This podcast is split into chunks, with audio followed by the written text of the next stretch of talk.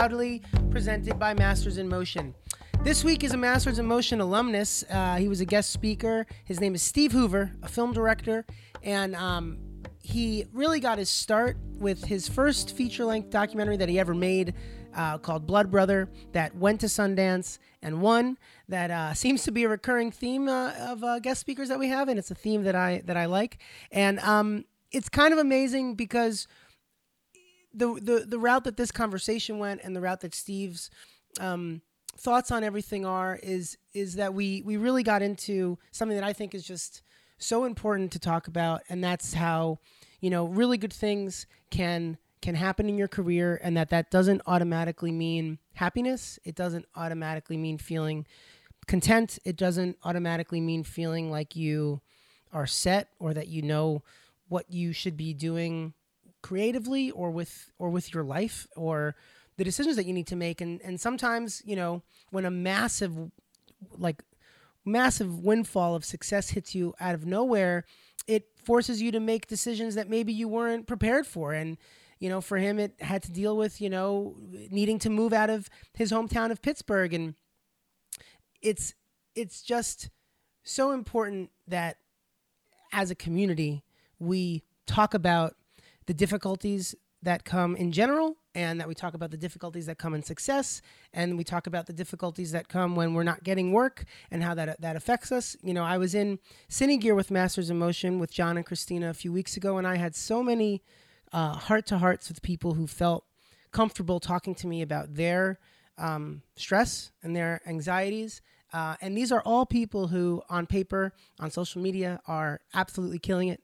And it's just a, a, really good reminder that everybody at, at, at any given point in time can feel down and um, not sure what to do next and feel a little lost.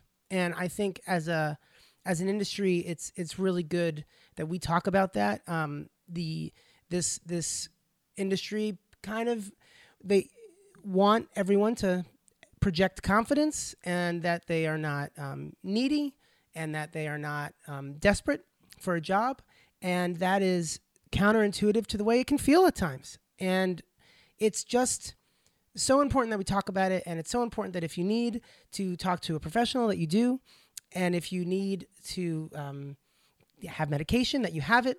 Um, these are things that are not discussed and they should be. And the opportunity that um, this conversation with Steve provided is I'm just so thankful for it, and I just I, I love the conversation. Um, Steve is such a heartfelt, emotional, caring person, and his work has won so many accolades, and it's be, it's exactly because of that and the uh, empathy that he has and what he brings to every project is exactly why it goes to Sundance and wins. His follow up goes to Tribeca, um, repped at uh, for, for for a period by Variable, a huge commercial production company in New York, um, and he has found so much success, and a lot of it comes from that exact aspect of him.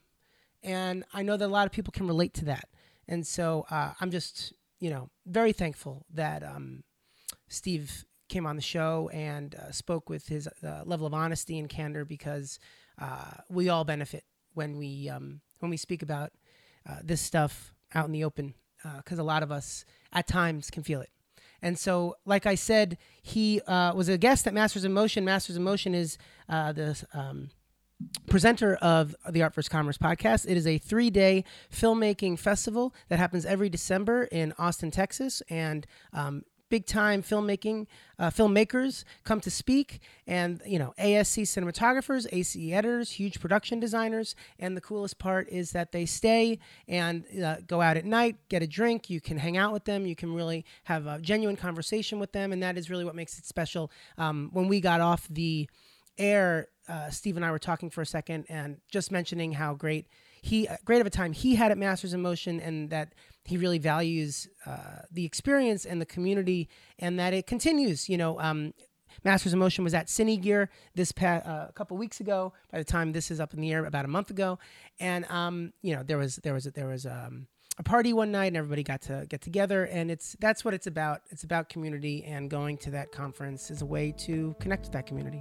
so this week is film director and all around great guy steve hoover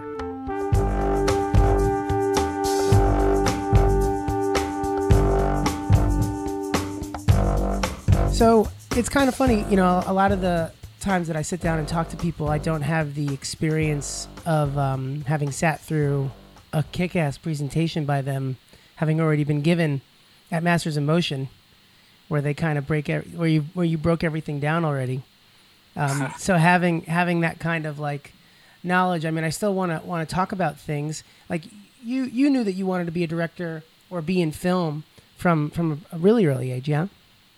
Uh, no, actually, I kind of fell into it to be honest. I, I growing up, uh, I'm from a very small town in uh, Pennsylvania, and I wanted to be in like a metal band when I was a little kid. Um, and yeah. then, but I was never in any band, so that, that didn't go very far. Mm-hmm. Um, but really, I wanted to be a fine artist, and I didn't know exactly how to pursue that because you know it, there wasn't a lot of uh, guidance or, or help for that back home. Um, I eventually ended up going to a commercial art school in Pittsburgh and I studied animation and I hated that. So I switched to like uh, special effects, like practical movie effects. Yeah. And um, just randomly, it seemed like a cool course and I hated the workload. I did that for about a year and um, I just didn't like it. I didn't like making molds, I didn't like the workflow. And I was going to drop out and move home and um, I don't know, just press press my luck there, and then I wow. randomly decided to switch to, to uh, video production. I had to like talk to the dean because I changed my major three times, mm-hmm. or that would have been the third time, and um, you know I got the the go ahead, and it's yeah, it, it wasn't an ambition of mine, and um, so it just kind of fell into it like that. Yeah, well, I guess the fact that I just, as someone who didn't go to film school, I view anybody that actually ended up within that for me, it, it still holds true. Um, what was it? I mean, you were clearly kind of going through a revolving door of things that were on the creative end, but weren't clicking. What do you think it was about film production that got you in the beginning before you, you know, you really knew what that was? Um, I did, I felt a freedom in it. Yeah. Like a lot of the art I did, I, you know, it was it was kind of isolated. You, you draw a picture. You're, you're just, or, you know, whatever medium you're working in, you're just staring at that thing and you're not really interacting with other people. At least what I was doing. Yeah. And um, there was something really fun about the idea of going out with a camera, and uh, you know that that's what drew me to it in the first place. I would see different, you know, kids that I was friends with in college enjoying running around the city with a camera and just sort of finding things to shoot. Um, and it, you know, I guess it was that. It was like getting to work with other people. Yeah, was exciting to me. Much more. Uh, it's not isolated. Yeah, and and you know, I'm the youngest of five, so I feel like a very. I like groups. I like being connected to people. Um, so there's, I think there's something just really appealing about that part of filmmaking. Yeah. And um, and just the the, the potential. Um, you know, I just started meeting people and working with them, and you know, feeding off of other people's ideas and stuff. That mm-hmm. was really fun to me. How long did it take you in the process of? I mean, you came to realize that you liked it, and then what was the process like to kind of getting to a point where you started to understand what you wanted to do with it, in terms of like the types of stories that you wanted to tell, and maybe even the types of ways in which you enjoyed telling them. So the first class I, I, had in video production, I actually had with uh, Danny Yourd, who um, I worked with for years. Mm-hmm. He, we, we essentially formed a working relationship, and you know, from from that class, we every class we had together, just he and I would work on a project, and we very quickly started doing very low budget music videos. And this was right when the DVX 100 came out, so it was like the first 24p camera that was you know a prosumer. Um, and we would take that and do these low budget music videos and he had a really good hustle for um, pushing our work. Uh, so it was really through the music videos because otherwise i really didn't have a desire to make films. Um, you know I, I, was kind of directionless in it. I was just I, f- I feel like you just I, like the social aspect? I guess so. Like I, I switched my major on, on a whim and i didn't even with art, like I didn't have a, a goal like I'm building up to this, you know. Mm. So with filmmaking, I didn't have that off the bat either, and I didn't even necessarily see it as a, way to make money because I didn't know how. Yeah. I was like, okay, this is what I'm going to do in college now. It's Um, cool. It's cool to hear this, just because you know I find that I sit down with so many people, and a lot of them are driven to know to do film in the, in like a way that they understand from like super early on, and the fact that you were liking it because like I like I like being on sets and I like the physicality of hanging out and shooting things, but that beyond that it was not concrete is is nice to hear. Yeah, it was. You know, the the music videos. I think in a lot of ways that became it became a goal because it was a way for me to somehow um, live out that dream of being in a metal band. We were working with like a That lot makes of sense, uh, heavy metal bands and and you know the Danny like I said he had a really good hustle. So we started working with um, record labels and and you know by the time we I graduated college um, I had had work that he and I did on Headbangers Ball uh, which was pretty you know that's kind of like a I didn't know it was a, a dream come true but you know I used to watch Headbangers Ball when I was in college and, or in high school. Um, so it was like through that that uh, that that became my goal was to be a music video director and um, you know I didn't yet understand commercials or films that all like kind of slowly revealed itself I guess Yeah, no, and I, I think that's kind of that I, I relate to that just in terms of you don't understand the bigger world. You're kind of just following your nose. yeah Um, exactly And as you come to realize you need to understand more things, you come to understand them. I mean, it's like you, it's not cart, can't put the cart before the horse almost in that regard. Uh, Especially if you don't come from an industry family or have like a lot of friends that are further along, that kind of thing. What, when did Yeah. it, when, where did it go from the music videos? Like, what was, I guess, because I, I always associate like Blood Brother as like one of the first big things that, that you did. And what was that road from from school all the way to that. So, um, through the music videos, Danny and I started working with some local production companies in Pittsburgh. Mhm. Um, I had I had lived there for 16 years before moving out here to, to Los Angeles, but you know we through working with these production companies, we just continued to grow the the music video brand that we had created. We had a, a company, and you know in that time we we did some decent work. I mean, like I can't say that I'm proud of all the music videos we did. You know, the music Music videos are tough, man. yeah, it, it's hard. I mean, but you know, we did. Uh, if you remember the uh, the band Owl City, uh, they had like they were not. I guess they're kind of a one hit wonder. They had that song Fireflies. They were like basically deemed as like the Postal Service knockoff, and Uh huh. so it was like a it was a hit. You know, the video blew up, the song blew up. It was a big single. Yeah. Um, and we had worked with some at least marginally famous bands. hmm Um, it kind of depends on the genre and who Sure. you're into. Sure. And, uh, you know, through doing that, we got more and more commercial work.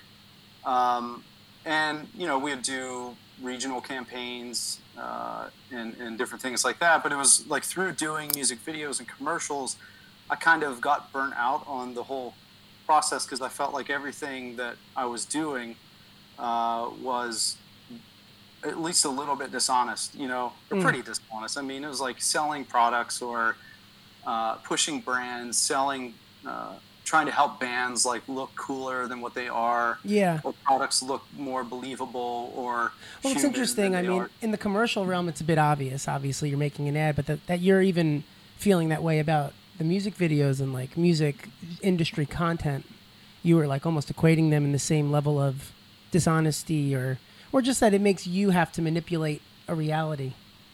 Yeah, and, and it's, you know, it might have something to do with the bands and types of, uh, of music that I was working with. hmm Um, you know, they were great. I, I got to meet a lot of cool people along the way, but there was just something that was, uh, I don't know, dissatisfying or, or I guess about the whole process. And I wanted to, I was just kind of getting burnt out.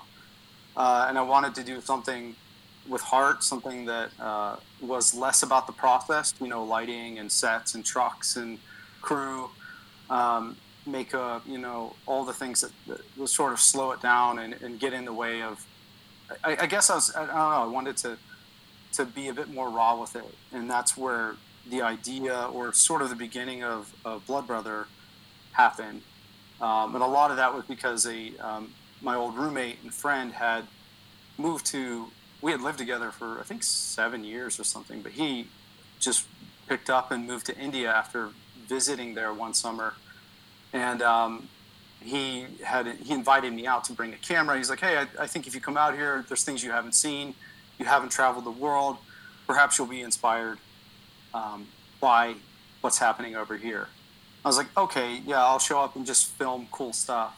And then, you know, as, as I was thinking about it, I was like, "Well, I could make a documentary. I don't know exactly what that means, but since you're doing something, you know, you have goals I'll film you, I'll film what you're doing, and I'll make a movie. Now let me ask a question, because obviously, looking back at this in hindsight, you can have the the viewpoint of how the music videos and the advertisements were making you feel at the time. But in that moment, were you going into um, that trip thinking I would really love a break from? Like, were you feeling that internal pressure, or is this something that you think about in in hindsight only? No, I was feeling it. I mean I think a lot of it too was I didn't have uh, like greater ambitions outside of commercial music video. Like a, a, lot of filmmakers, you know, they they know they want to make movies. Mm-hmm.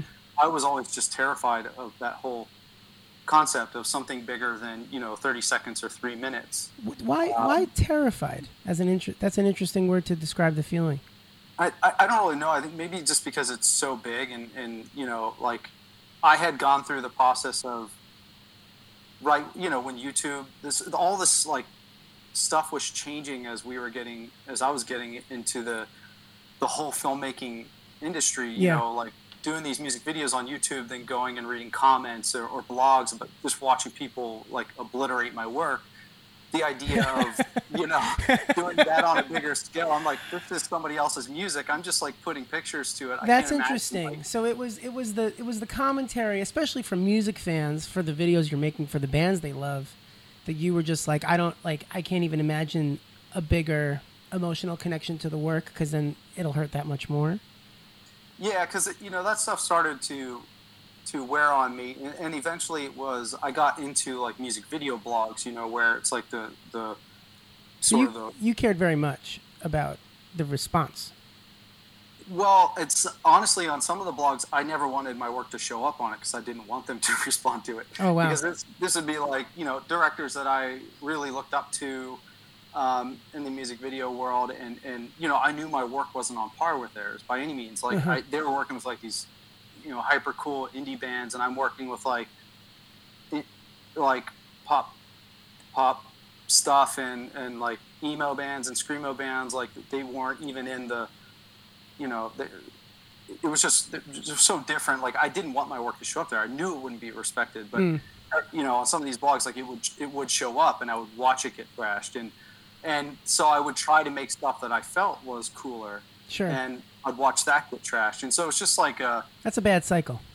Oh yeah, it's vicious, and so I think part of the reaction too of me wanting to to do something different was saying, okay, uh, you know, I'm I'm, I'm going to try something different. Yeah, like, well, that's interesting because it almost sounds like um, the same way that you kind of fell into production, and then you kind of fell into music videos and and advertising. Is that, and then you're like, well, I'm kind of, I wasn't thinking about what I do past that and then obviously that guy hits you up about this trip and then you like did it is that you're you haven't been in any of those instances looking past the current situation that you were in even if you might have been feeling internal strife about the situation you were in. What what what do you think that is? I don't know. You're picking up on a pattern here. Uh, it's interesting though because it hasn't yeah. because what's what's fascinating is that just because you ha- personally haven't been looking for it, you've still made pivots. You know?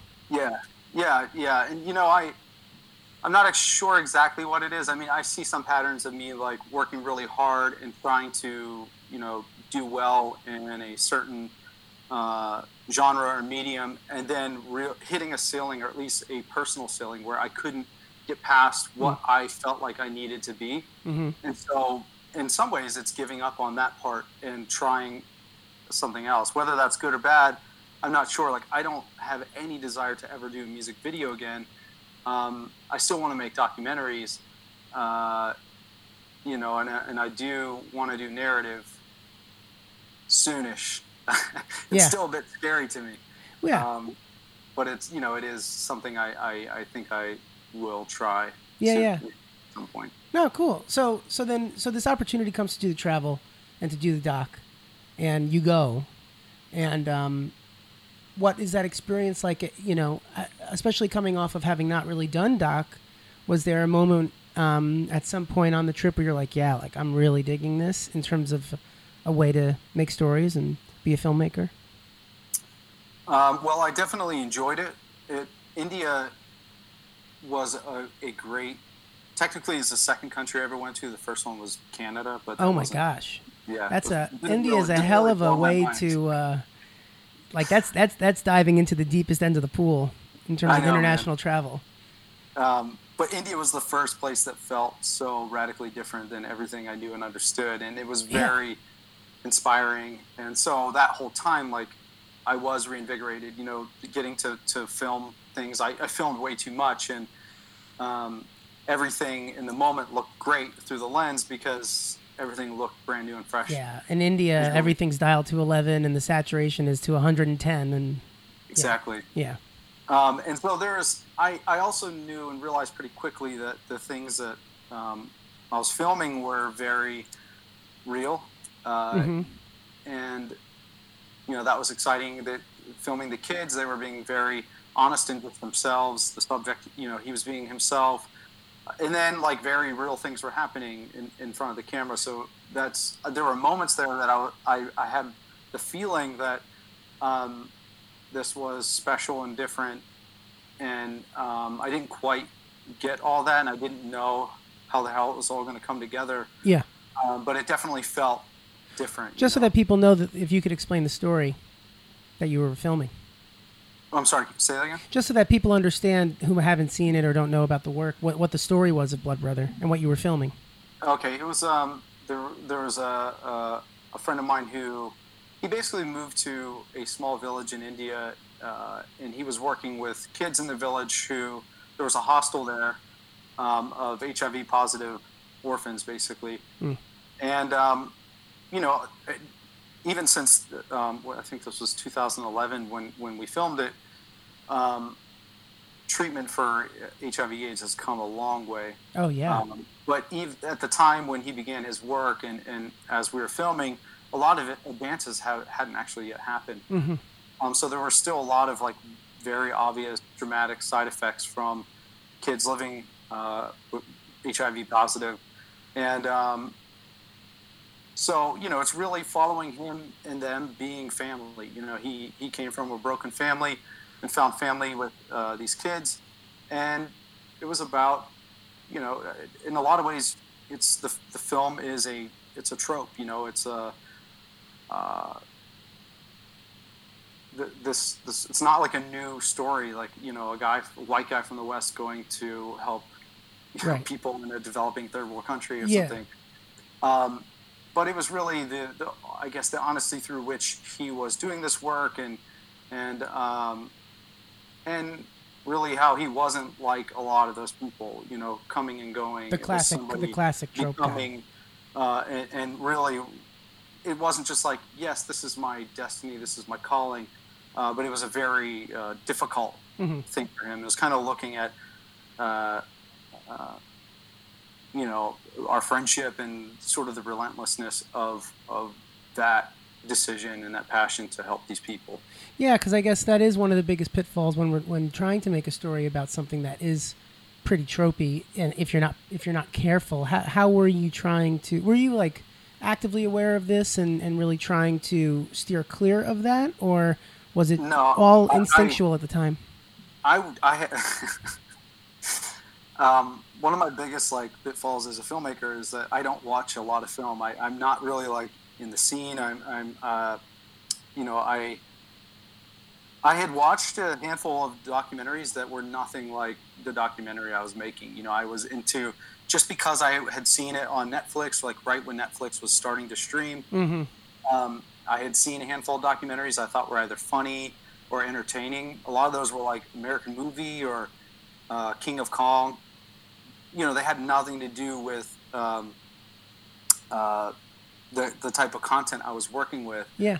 Um, and so I didn't know it, it was a trope. I, I, I feel like I understood that a lot more after the fact. Uh, While in I- post or once it was totally done? I think when it was totally done. Oh, because honestly, even Sundance, like th- that, that whole like I only the only thing I really knew about Sundance is I've heard the name, I heard the branding, I'd seen I would see Laurels on like uh, um, Netflix Sure. um, films, and and you know I knew that was like a thing. It meant a lot. I knew it was a film festival, but I didn't understand the magnitude of that because it was really disconnected from the whole world. Like, uh, and you know, kind of like diving into it through that process, uh, I, I learned really quickly all these things. you Well, know, yeah, I tropes. wanted to talk about because because in a nutshell, the film's success. Um, what was that experience like once it was done? Because I guess in a way, also um, considering the way that you would deal with your mu- completed music videos and kind of afraid of the commentary, your this film success is much more grand and and and big. Yeah, and you know, a lot of uh, it's just one of those things like a lot, a lot of like. So okay, the thing about like, I don't know why in my head I would thought making a documentary would be anything different than, you know, my anxieties about making a narrative feature, or even a narrative short for that matter. Um, I really, in making this doc, didn't think it would get very far outside of Pittsburgh. You know, we had done a Kickstarter, and I had planned to um, do you know local screenings in, in Pittsburgh. Uh, I never even dreamed. I think because I didn't have a big picture idea of what was possible. Kind, it's kind of nice though to have to have like a humble view of, of what you hope can happen for it because like your your decision making is rooted in, in in the smaller things of the movie and you're not like almost crippling yourself with these um, desires of of bigger aspects like your heart is in the right place for making the story because you just don't expect anything to happen besides the story being made you know Yeah, for sure. There's there's definitely like um, a lot of good in it. You know, I was, I was very naive in a lot of ways. You know, which is good. And then there's ways that I, I felt like it would have been nice to be more prepared for the impact of Sundance on my life. let's Um, talk about and- that and oh yeah and opening yourself up in that way because and as much as the film was about another person it was also about me yeah uh, you know and i hate like my i don't like to be on camera i don't like uh, my recorded voice you know oh I boy well let me let me tell you something about this podcast here. No i know. I i um i have grown some in in, in my uh, good. uh, view of myself. I've gotten over a lot of things and a lot of it came from you know going through the fire i guess. Yeah totally. Um, but like the, you know, so doing the film, it was an incredibly vulnerable process for me. And then suddenly it's on this world stage, and suddenly it has uh, more attention and success than I could have ever imagined or asked for or hoped for. Mm. Um, and you know, really right from the bat of being at the festival, I felt out of place in a lot of ways. I, you know, just not. Maybe a lot of people feel this way when they go there. yeah Um, but I tend to like have that feeling with a lot of things. Being the youngest of five, I've always grown up kind of smallest, weakest, like Mm. Not really. I'm not going into a situation to fight or like establish my dominance. I'm usually like, okay, who here is trying to kill me?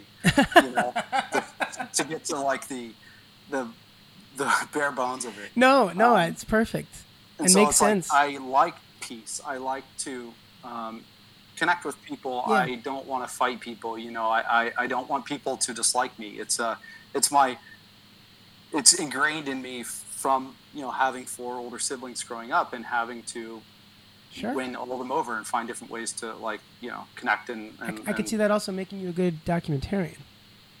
Uh, I, I, I think it helps, you know, because it's it's there's a part of me that really wants to connect with people, you know, when when I meet them and talk with them. Um, but like it, you know, at the festival, Yeah. I, I learned pretty quickly it's it's very cutthroat Sure. world out there, you know, and, Sure. and everyone's like everyone wants a piece of the pie, and everyone wants. Nobody talks about it, but everyone's like wants the Oscar right out of the gate, you know, right in the beginning of the year. It's it's because of what that nomination does for your career and it's just this thing in us you know we want to get to the very top and I, I i have that in me but i don't know how to explain it. It's it's like it's different and i just wasn't prepared for that. I was walking walking into that very naively. Um, and you know i focused a lot on the creative and the narrative and the story and so i wasn't there also building connections and doing the whole political thing and and i made this film in a bubble Yeah. and you know suddenly i learned very quickly the documentary world everyone's like aware of projects who's working on what even in development like Yeah. oh this filmmaker's doing that and suddenly this film comes out of nowhere and people are like who the hell is this Right. you Uh, were outside the loop.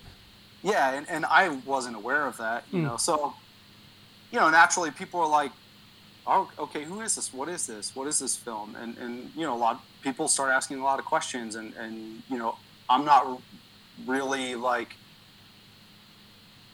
uh talking to people i guess. Uh i, I, You I weren't don't know. Prepared. It was- it was- you weren't was all- prepared.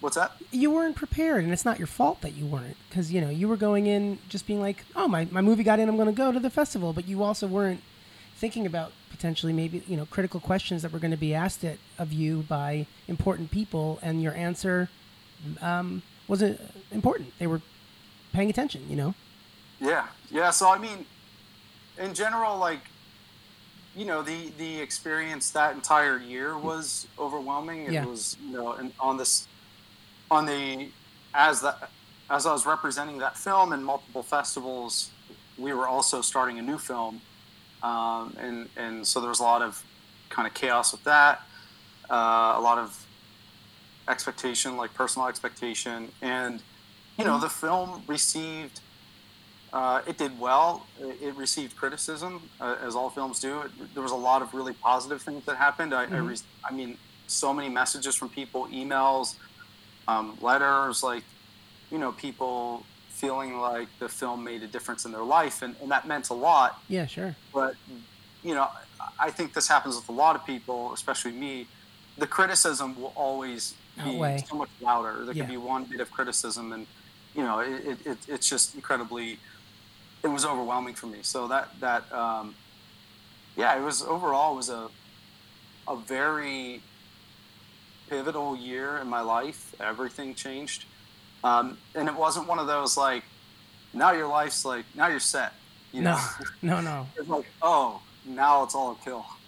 Uh, yeah and you know, it's just that, that was a really intense. Uh, were there moments where it was happy i mean I'm was sorry, it where was like, what? like that you were happy as this was happening or was there just was it sounds like it's it was just this massive ball of stress there were there were moments, Mm-hmm. um, though you know the win, uh, winning at Sundance was really it felt really good.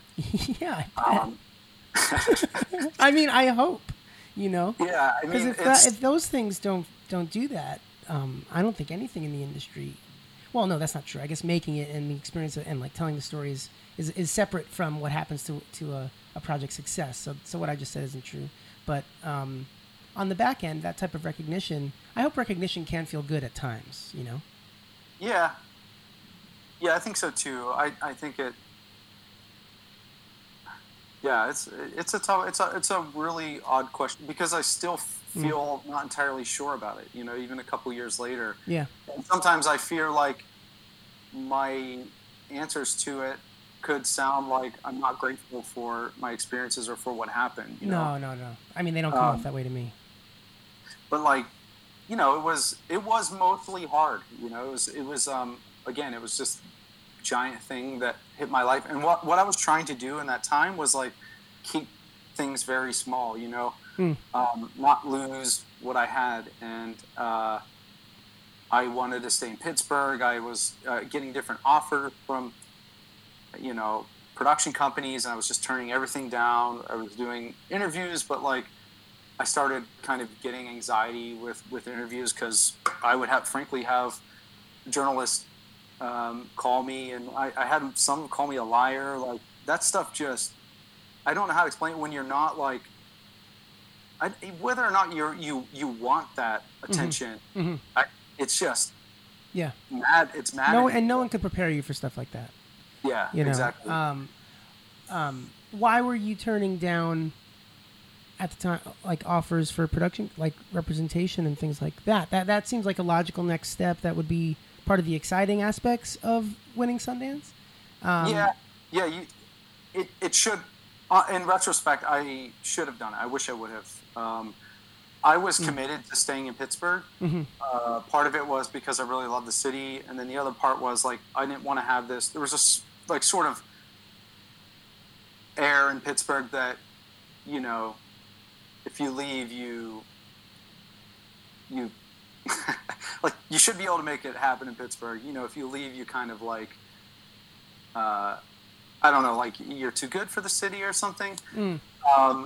It's I, almost like- me, I, I didn't want to be that that guy or something. Like so many people helped me build my career Mm-hmm. in Pittsburgh. There's so many incredible um, gaffers and DPs, and and uh, I mean, the crews there were just phenomenal. Like all these all these people, we worked together on these music videos. You know, we brought productions into the city, and not that they were bringing a lot of money, but you know, it was really great to work on the productions. You with these felt people community and- there. yeah, yeah, and I didn't want to, you know, I didn't want to leave the community. I was working for a production company at the time that um, I was really, you know, putting my stock into, uh, and you know, I, I, I wanted to make it work. I really want. I was like, you know what? I don't need to go to New York and LA. Like, I can make it happen here. I don't need to sign with a bigger production company. Like, we can do it here. Uh, and the reality is that, like, I that wasn't true. You know, like Mm. I, I wanted it to be so badly, and uh, it just wasn't. And and we tried hard to make it work. And the, you know, even the the place I was at, like they were they were a great company, and they did a lot for me, and and you know did a lot for them, and we worked together. And uh, but they were just as unprepared for the success as I was, and they didn't know how to manage it in the same way that I didn't. yeah, it Um, was it was bigger than what everybody was used to. yeah in every And, facet. you know, they, they went on to continue to do um, big things and and uh, you know um, but uh, uh, yeah it's it's just you know at the time it seemed like I thought it could work Yeah. um, not just with the production company but with staying in Pittsburgh you know Yeah. I thought it could work and then you know I just realized it There's if I a- wanted to take it to another Level. yeah I, I It was might like have to echoes of almost like uh, Goodwill Hunting and not wanting to, not wanting to go. Yeah. Um, Needed a And uh, you know, my family's there too, so that was another Yeah. thing. Like, I knew if I moved to LA, uh, you know, I'm across the country from from my family. it's a big and- thing. Yeah. It's no small thing. Um, but at what point then do you realize, like, you've realized at a certain at a certain point in time that you do have to make a move, um, or how, how, how did that happen? Because obviously, at some point, your view changed. I, I think it's all kind of odd, but like I don't know if odd's the right word. But my best friend, he was a uh, he worked at the production company as well. Um, he's a writer director, and they made a TV show that, that got picked up, and it was a you know it got um, it, it was like a major comedy network, and so I found my, my best friend moving to LA, and he kept coaxing me, you know, you should come out, you should come out. Well, that's good. Um, and I was getting a lot of advice from people like, you really should move. Yeah. You just kind of have to be here to understand it. Yeah. You know, why that would be a good step for you. Um, I think for me, a lot of what was happening with the films was really shaking up everything I kind of knew and understood. And honestly, it was I was getting pretty depressed. Uh, Mhm. um, I started drinking a lot. Mhm. I, you know, things just got really dark, Mhm. and I really wanted uh, I wanted a change, and um, I, on a whim, I left the production company, still staying in Pittsburgh, to make a new film Yeah. about Antonio Brown, who was the uh, wide receiver for the Pittsburgh Steelers. Mhm. Um, and I really believed this film was going to be something. And you know, ultimately, he he we we went different ways. Yeah. Um, I shot a lot of the film, and um, we just we just parted ways. So I found myself, you know, without a job, without job security, Yeah. um, and not really sure what I was going to do. I, I, was never really good at selling myself, mm-hmm. uh, marketing myself. You know, when I left the production company after making two feature documentaries, you know, winning Sundance, like a career of music videos, I still didn't even have a Vimeo page. Mm. Uh, you know, I just that wasn't a skill set of mine. You were finding success that entire time, strictly on the personal relationships that you were making with other like with filmmakers and film collaborators and just your ability to do the job do the actual job yeah and, and honestly i was um i kind of scoffed at social media at the time i i I, I, I think you were ahead of the curve, my man. I still hate it. I honestly, my Vimeo page, I don't think I have anything on it. Like, I don't know. I just, it, it um, uh, I don't know. I, I, the, I was off like Facebook for three years. It was a yeah. a lot of this was a reaction to to um, everything that was happening and not wanting extra attention or any more attention. Yeah. Um, but then I also felt this need. I kind of got to a place, you know, where I did this film. Then I had I started making the second film, and I wanted to. Is the second film almost holy? Yeah. Okay. And I wanted to like redeem myself or something with this piece. Redeem in and, what way though? Because you won Sundance with the one that you're redeeming yourself from. So what, right, redeeming yourself like from what? Head, in my head, that didn't matter. It was like redeem myself to these to critics, the critics. You know, yeah, these these people that I felt had seen me wrong or uh, misunderstood me or what, whatever. What, I felt like I had to. What comment me. really felt that? What comment did you did you feel like you needed? You were trying to correct. It's not any one thing in particular. No. It was, um, you know, you become aware of things. Circles are small. Like uh, people make narratives about uh, other people, and mm-hmm. I started to become aware of my narrative. Mm. And um, you know, it was. Um, That's so tough. Yeah, it was like I felt. I, I felt like a lot of people around me didn't understand it. Like it started to make me feel a bit paranoid. You know, maybe this is all in my head, but mm. then know, but then there is like stuff published about me, you know, and um, I, I feel a bit uncomfortable saying that. Like, I don't have any problem talking about it with people in person, but you can look a bit like crazy when, you know, because these people aren't, as I'm making this second film, like, these people aren't thinking about me, you know, they're not no. like, can't wait to like.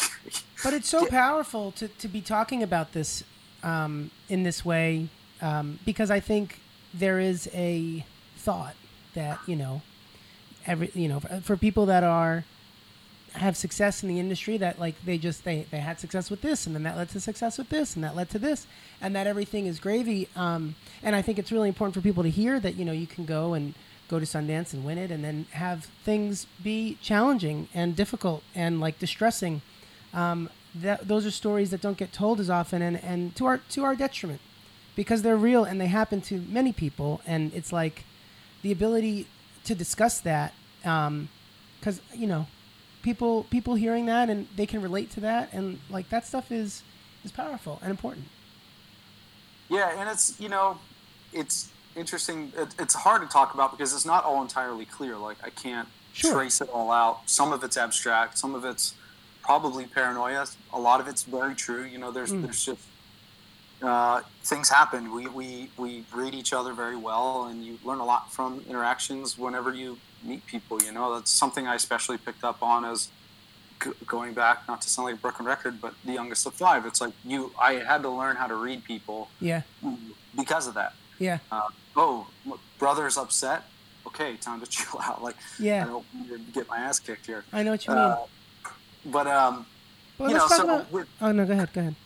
I was just going to say, like going back to to uh, um, uh, that f- setting out to essentially make a third film, that fell apart. Started making a fourth film, it fell apart as well. And a lot of this I was trying to do on my own. After Almost Holy. Yeah, after Almost Holy was the Antonio Brown film, and that oh, okay. was just that was just him and I. I was producing, directing. Yeah. Well, because I wanted to talk about Almost Holy a little bit, just oh, in the yeah, sense, yeah, just in the sense that I, that I, you know, I know that it did, it did well, and it was an interesting story. Um, and just that you you went to a difficult place to do it in Ukraine, um, and just like you know, the desire to go to the desire to tell stories that are difficult to capture. you know. Yeah, and it's the, the funny thing about that film is um, when it was first proposed to me uh, by some friends of mine that had gone, and they, they actually met the subject on a shoot and they came back and they were like, hey, we should make a film about this guy. Mm-hmm. I wasn't initially interested because he was working with orphans, and I didn't want to be this uh, like orphan film, this director. that Fall makes into films a, a, a niche about it. Get pin, yeah, get yeah. pigeonholed. And there was just so many similarities. There. Yeah. Um, but it was really, you know, my, my friends talked me into it Mhm. by helping me. You know, they had met him. They understood, like, oh, he's a great character, Mhm. and he's very different from uh, the subject from the other film. Uh, so they helped me to see that, and then I got really Into into, the idea. If you can, uh, what was the quick synopsis for people that don't know? So um, Gennady is a. It's always been a. this has always been a hard one to sum up. It's a film about a essentially a, a vigilante uh, pastor in eastern Ukraine who grew to marginal fame by abducting homeless drug addict kids from the streets and forcing them through rehab. Uh, through that, he kind of made a name for himself, and he used that attention um, to help more people, basically. Yeah. And as he worked hard to improve his city and make it a better place, you know, things around him changed, and eventually, everything that happened in Ukraine, between Ukraine and Russia, Mhm. in 2014, 2015, um, oh, actually, a you know, a lot of years in that time, uh, really threatened everything that he had worked for many years to to uh, to fix or to build. Um, so the film, it's really a character film about him because he's just a he's different. There's not another person like him Yeah. uh, alive. And, and in general, I'm interested now, you know, even now, in people, not just like him, but just how different we all are. You know, I feel like some people could look at him and be like, oh, he's a pastor doing this kind of work. He's this kind of person. hmm And uh, I was just very interested in, in really the the deeper complexities of why he does what he does. You know, why does he do it? Why It's a character study. Yeah, exactly. Yeah. No, that's great. And and does that where does that go? Does it does it have the same type of success? Um, it was different. The film did much better in Europe and Eastern Europe. Mhm. Um, I think there's there's a lot. I mean, a big portion of the film is in Russian. hmm A lot of what was happening, Americans are often disconnected from what happens in Russia and Eastern Europe. You know, Mhm. until more recently, Yeah. yes, narratives have changed a bit. Uh, that's true. but you know, I, so I, I think, especially Ukraine, you know, it's, it's always been this. There's something about it that Americans for years just didn't care about this country, or you know, not everybody. I don't mean to. No, I know I know what you mean though. It wasn't in the headlines. It wasn't. It, it was not a country that we spoke about a lot here. Yeah, and it's you know, Gennady as he was the subject of the film. What he represented to uh, Ukrainians and to people in Ukraine who are in the middle of this conflict, where they're being asked to separate their identity. Basically, you know, the country is divided. A lot of them felt ethnically Russian, but they were nationally Ukrainian. Mhm. They were influenced by um, not Russian history, less Soviet, although a lot of them were. Um, but they were also very into Western ideas, you know, uh, European ideas. They wanted the, the country, they're interested in democracy and, you know, the country to be a better, thriving place. So this conflict really made people decide. And, uh, you know, Gennady was somebody who, who really embodied that, Yeah. that conflict. Yeah. And um, so those audiences understood that much more than Western audiences. You know, Western audiences were like, oh, a badass like pastor who, you know, is like a vigilante. Um, and so there was just like a little less appeal. If it was like maybe, I don't know, a decade or 15 years earlier, maybe it would have done better here. hmm Uh, when people were more interested in like the darker nuances of religion and, you know, Yeah. Yeah. uh, people being yeah but anyway it's it, it did it did well i mean it won a lot of festivals it, it won festivals here Mhm. uh, you know it premiered at tribeca Mhm. um, i'm very proud of the film it's i in a lot of ways i'm more proud of that than blood brother Mm. uh, i think it's a better piece of filmmaking Is that Um, just i think it, primarily because of you know just evolution of the craft and getting better as you with more experience. Yeah, and I mean, I understood story a lot better once I got into that Sure. project. But I also, you know, when I started Blood Brother, it was more of like a re- rebellion to style and um, more polished filmmaking. Mm-hmm. And so I went very, went into it with a very sloppy attitude. Um, and then with Almost Holy, you know, we went into it with, I, I wanted, to, I wanted it to have much more production value. You Yeah. know, I wanted the conversations to be filmed with two cameras and to feel like uh, narrative dialogue. Um, I wanted it to- to feel as cinematic as possible uh, in in like you know a live action scenario. There was a lot more intention, I think, in the in the in the craft of it. Yeah, and, and and honestly, you know, I was much less naive at that point. Uh, Yeah, uh, not to say I was, you know, I know. still very very, but you know, No, I I mean, I you you just you went through the ringer of Sundance and everything, so of course you, you know the world in which you're operating at least a little bit Yeah. better. Yeah, um, exactly. and then uh, uh, after it's done, is that right that that the connection with Variable happens? yeah. So Variable was- being a, was- a New York City production company for Right, for, so- so, for, for um, commercials when primarily. I um, when I left the production company in Pittsburgh, I was friends with a few few of the people from Variable, and um, you know I hit them up when I was headed to after the Antonio Brown film fell apart. I started, you know, I was like, okay, I need to do commercials to uh, pay the bills, and so I was working on a production in New York, and, and I hit those guys up because you know when I go to New York, I usually hang out with them or, or meet up with, with with them, and they were always cool and supportive of. Um, uh, of my films throughout the years. You know, they I remember them coming to the uh, Tribeca premiere of Almost Holy, Mm. uh, at least one of the screenings. hmm Um, so anyway, they uh, I started talking with them, and they sort of pitched the idea of us col- uh, collaborating as um, bringing me on. hmm And initially, I wasn't into it because I didn't want to be in a group. At least I felt like I didn't want to be in a group because of you know just a bit afraid of groups at that point. Really, because that's a that's a pivot from the way that you, I guess, almost even uh, first got into it. That you enjoyed the social aspects and that it wasn't alone. But now, the idea because because they, were at, at that time they were definitely uh, uh, it was like joining a group of friends almost. How how tight knit they are. Yeah, Um, and that- that honestly, it wasn't didn't take me attractive. It didn't take me long to change my mind. Okay, okay, It took me about a month, maybe, in the freelance sphere of realizing, like, oh wait, I have no clue what I'm doing here. Like, I need support. Um, yeah. What what did I- I- change your mind? Uh, it was just not being able to. I couldn't get work. Like, it didn't matter.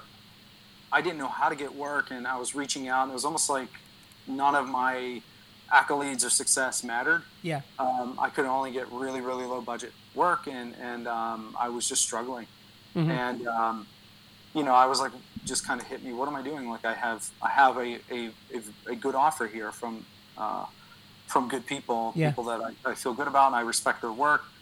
Um, and so, you know, we started uh, to talk, and really, it was that it took us. The plan was to try to find a project to work together on, see how it went, Mm. and you know, do a couple, and then if we both felt good about it, then okay, let, let's let's make it official. Um, and once we did, it, it was great. It was a really great working relationship, and I was kind of like enjoying just filmmaking again. Um, yeah. What what You know. made you what was key of, to that aspect of it to enjoying the filmmaking again? I think it was, you know, I was getting out of Pittsburgh a lot. I was traveling, meeting a lot of new crew. They had me working with, uh, you know, a lot of different uh, crew members, and and It's interesting. Um, really kind of like shaking up my comfortability. Uh, Yeah, I mean, had the fact that this movie for associating- Yeah, the fact that associating um, leaving Pittsburgh as part of what was what you needed at the time is is is interesting. Yeah, totally. And you know, I'd go on these jobs and have a great time, and I found myself, you know, landing in Pittsburgh, and suddenly, like, and it wasn't Pittsburgh. It was just like everything that happened to me and, and all of the negativity that I was feeling Yeah, was just associated with this this place. It Yeah. doesn't. I still love the city, but it's like of course, Totally I couldn't. You know, I, every time I'm there, I, I just feel this this thing. I don't know. I mean, I think you're describing what a lot of people feel about their hometown. You know, it's Yeah, it's very yeah. relatable. It's okay Yeah. that you feel that way. and um, yeah, so it was like you know getting out, working with new people, it just kind of got me, and, and it was like, okay, this isn't documentary.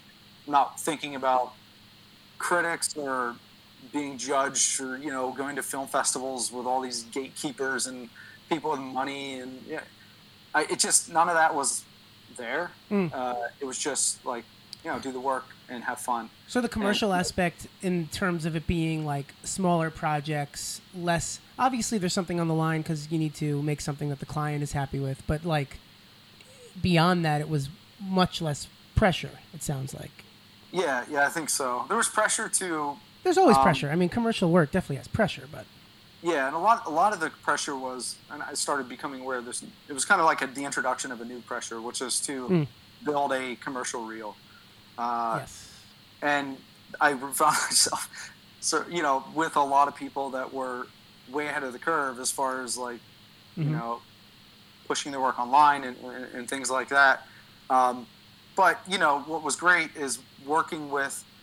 Uh, uh, variable. I, I was staying busy, and I was able to to have income again, and enough that I was able to move out west. And so that's they really gave me the means and the ability to move to LA. That's um, great. And, and to help me get out of a, a, a- funk, basically, a, a place that was, um, at least to help me get started to get out of yeah, um, a, a difficult place in time.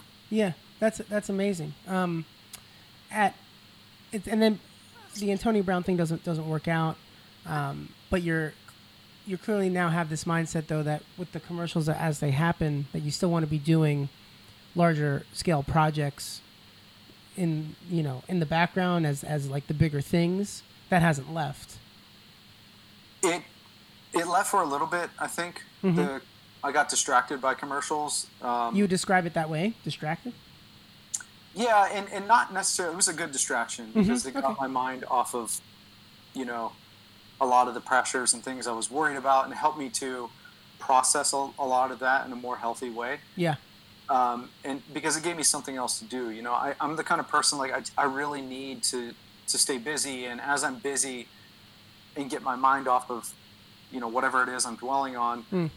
I tend to to be able to like think through it better or, or like to develop a different perspective on it. Um, so that really helped me to process process a lot of that and to stop caring so much. yeah I think um, It's nice. That makes sense. Like time away, you know, even if you're not thinking about stuff proactively, just the stuff that goes on in the subconscious and, you know, you, it's not even any one thing that triggers it, but you wake up six, 12 months later and you're like, you know, I'm good to try that again. That kind of thing. exactly.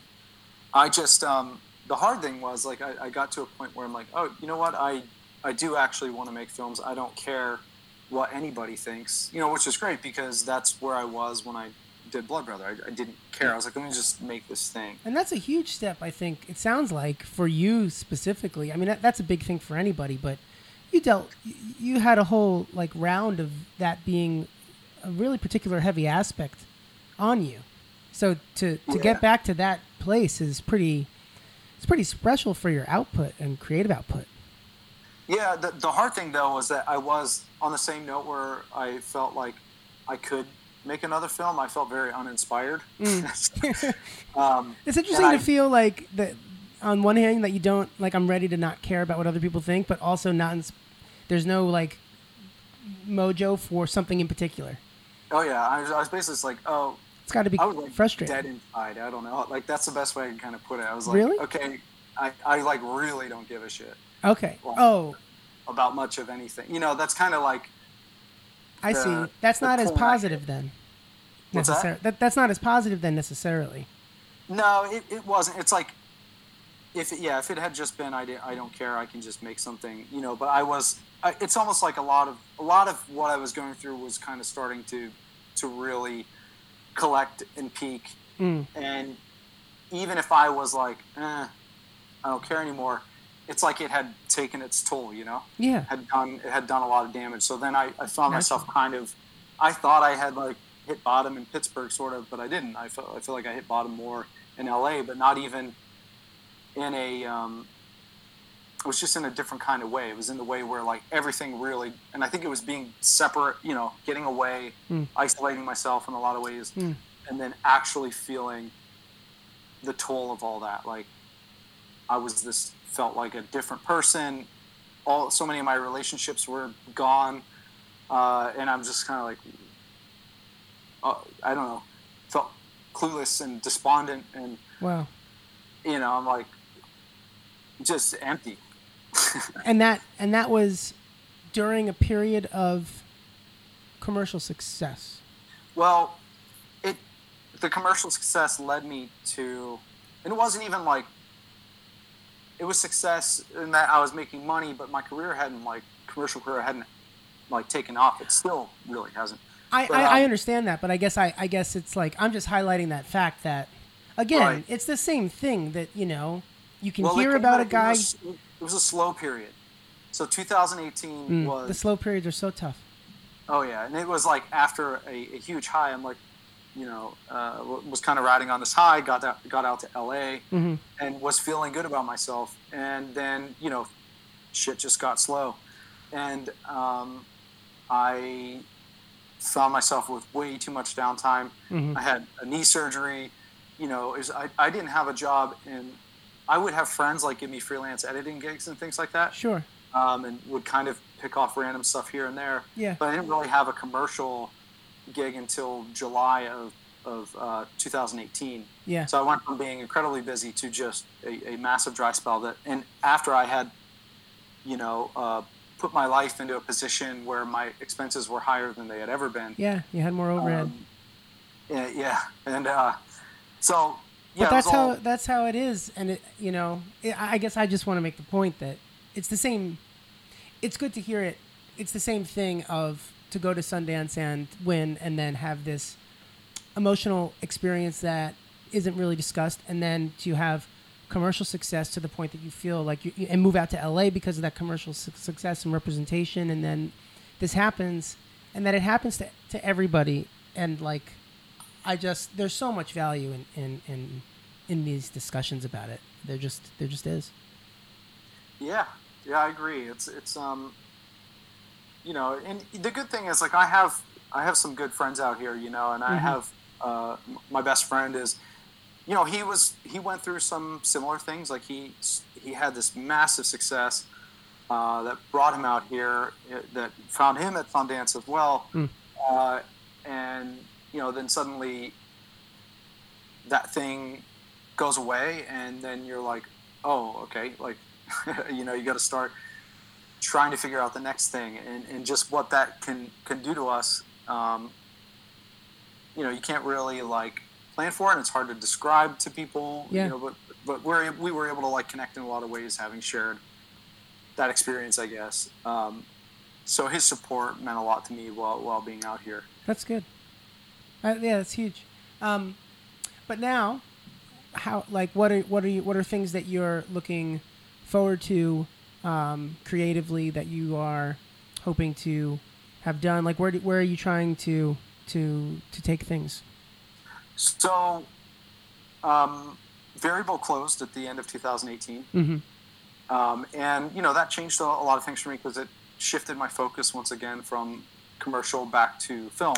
Interestingly, Uh, that it's like the an outside force makes like catal- is a catalyst for your next move, and I guess that happens in a lot of ways for a lot of people. It's just a fascinating recurrence for you, but I think Yeah. it's, it ends up being a good things. So It, it, it you know, it, a lot of it was I just kind of realized that I don't know, like I, I, couldn't lean on them. You know what I mean? And Mhm. Because it was it was gone, it disbanded. yeah, Um, no, that forced and- independence.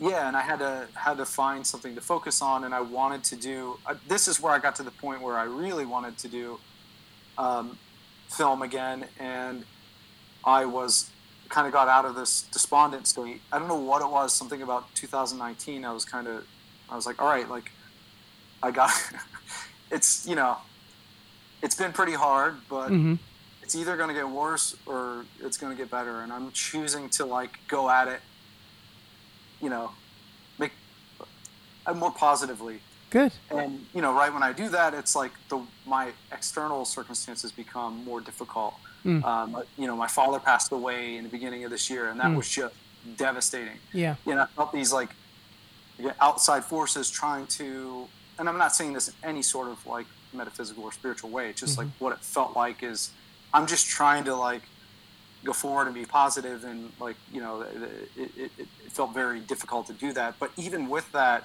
something about it you know didn't um, hit me. If my father had passed away in, in 2018, I don't know how I would have taken it. You know. Yeah. Um, it's hard either way, but something about it with this year, I don't know if it has anything to do with the year or whatever, but um, you know, my father gave me the confidence to move out here in a lot Mm-hmm. of ways uh, because I was afraid to to leave and be so far away from, from the family. Mm-hmm. You know, as they were getting older and stuff. And you know, he he he looked me in the eyes and he said, "Don't you dare stay back here." You know. Yeah. Um, and so, you know, it just made me think a lot about, how, you know, I knew my dad was proud of me, like he was very clear about that. Mm-hmm. Uh, and, you know, it's just so it didn't bring me down. In a lot of ways, it gave me more, uh, it empowered me to, uh, to stay positive and to work harder.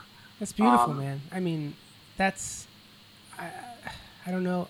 That's got to be the best way for something um, like that to resonate. You know, because that's Yeah. that's not that's it's hard, and uh, Yeah. I'm sorry, and that that's an amazing way to have it stir. Yeah, and it was, you know, it's just, it's one of those life, obviously a life changing event. He was the Yeah. closest person to me that I've ever lost. Mm-hmm. and you know you i just realized in that in that moment like oh like this is where things are different like this is going to happen more often from here on you know like uh not like a, a regular occurrence I like, know, no, but but growing older. yeah yeah you're like oh this is like this is a massive massive turning point Yeah. and i don't have a lot of time and i don't even necessarily feel like i want to like leave behind a legacy or say something profound i just don't want to do nothing you know Mm. and that's kind of like where i'm at and so a lot of one thing i didn't mention is it, one thing i did through all of my time um, when i was going through hard times is i retreated into gaming and um, through gaming it's just mobile games and i met a lot of people through gaming Yeah. uh, it, it was a it was a big retreat for me Sure. um, and I spent a lot of time gaming, and I still game a lot. But I was often kind of embarrassed by it, Uh-huh. and I wanted because you know It's a subculture. like, yeah, it's not like cool to sit down and pull out your iPad and play a game, Yeah. uh, and especially to get on comms with people. Yeah, and, yeah. with these stupid nicknames and and um, calling out you know Yeah. weapons and Sure. squads, you know, all that stuff. Um, but I wanted to like somehow do something with that. I didn't want it to be for nothing. I was like, man, I, I, I really enjoy gaming. I wish there was a way to kind of like merge filmmaking with gaming. Mm. And I um, uh, met a, a producer, and executive producer, who was looking for a director to make a documentary about gaming. And uh, so we started talking, and that's that's where that's where I'm at right now. So uh, I'm in development for a documentary about gaming. Um, It's great.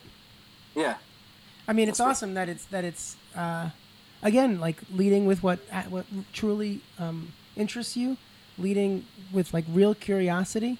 Um, you're not making these decisions. You haven't made any. I mean, any of the projects that you've discussed have not been made out of uh, an opportunistic uh, um, seed. You know, like you're you're you're you're doing all of these um, for what you know in layman's terms the right reasons and i think that a lot of the success of them have has come because you know every everything involved in a project gets enveloped into the final product and when um, the person the engine the, the director is uh, pot committed in the right way.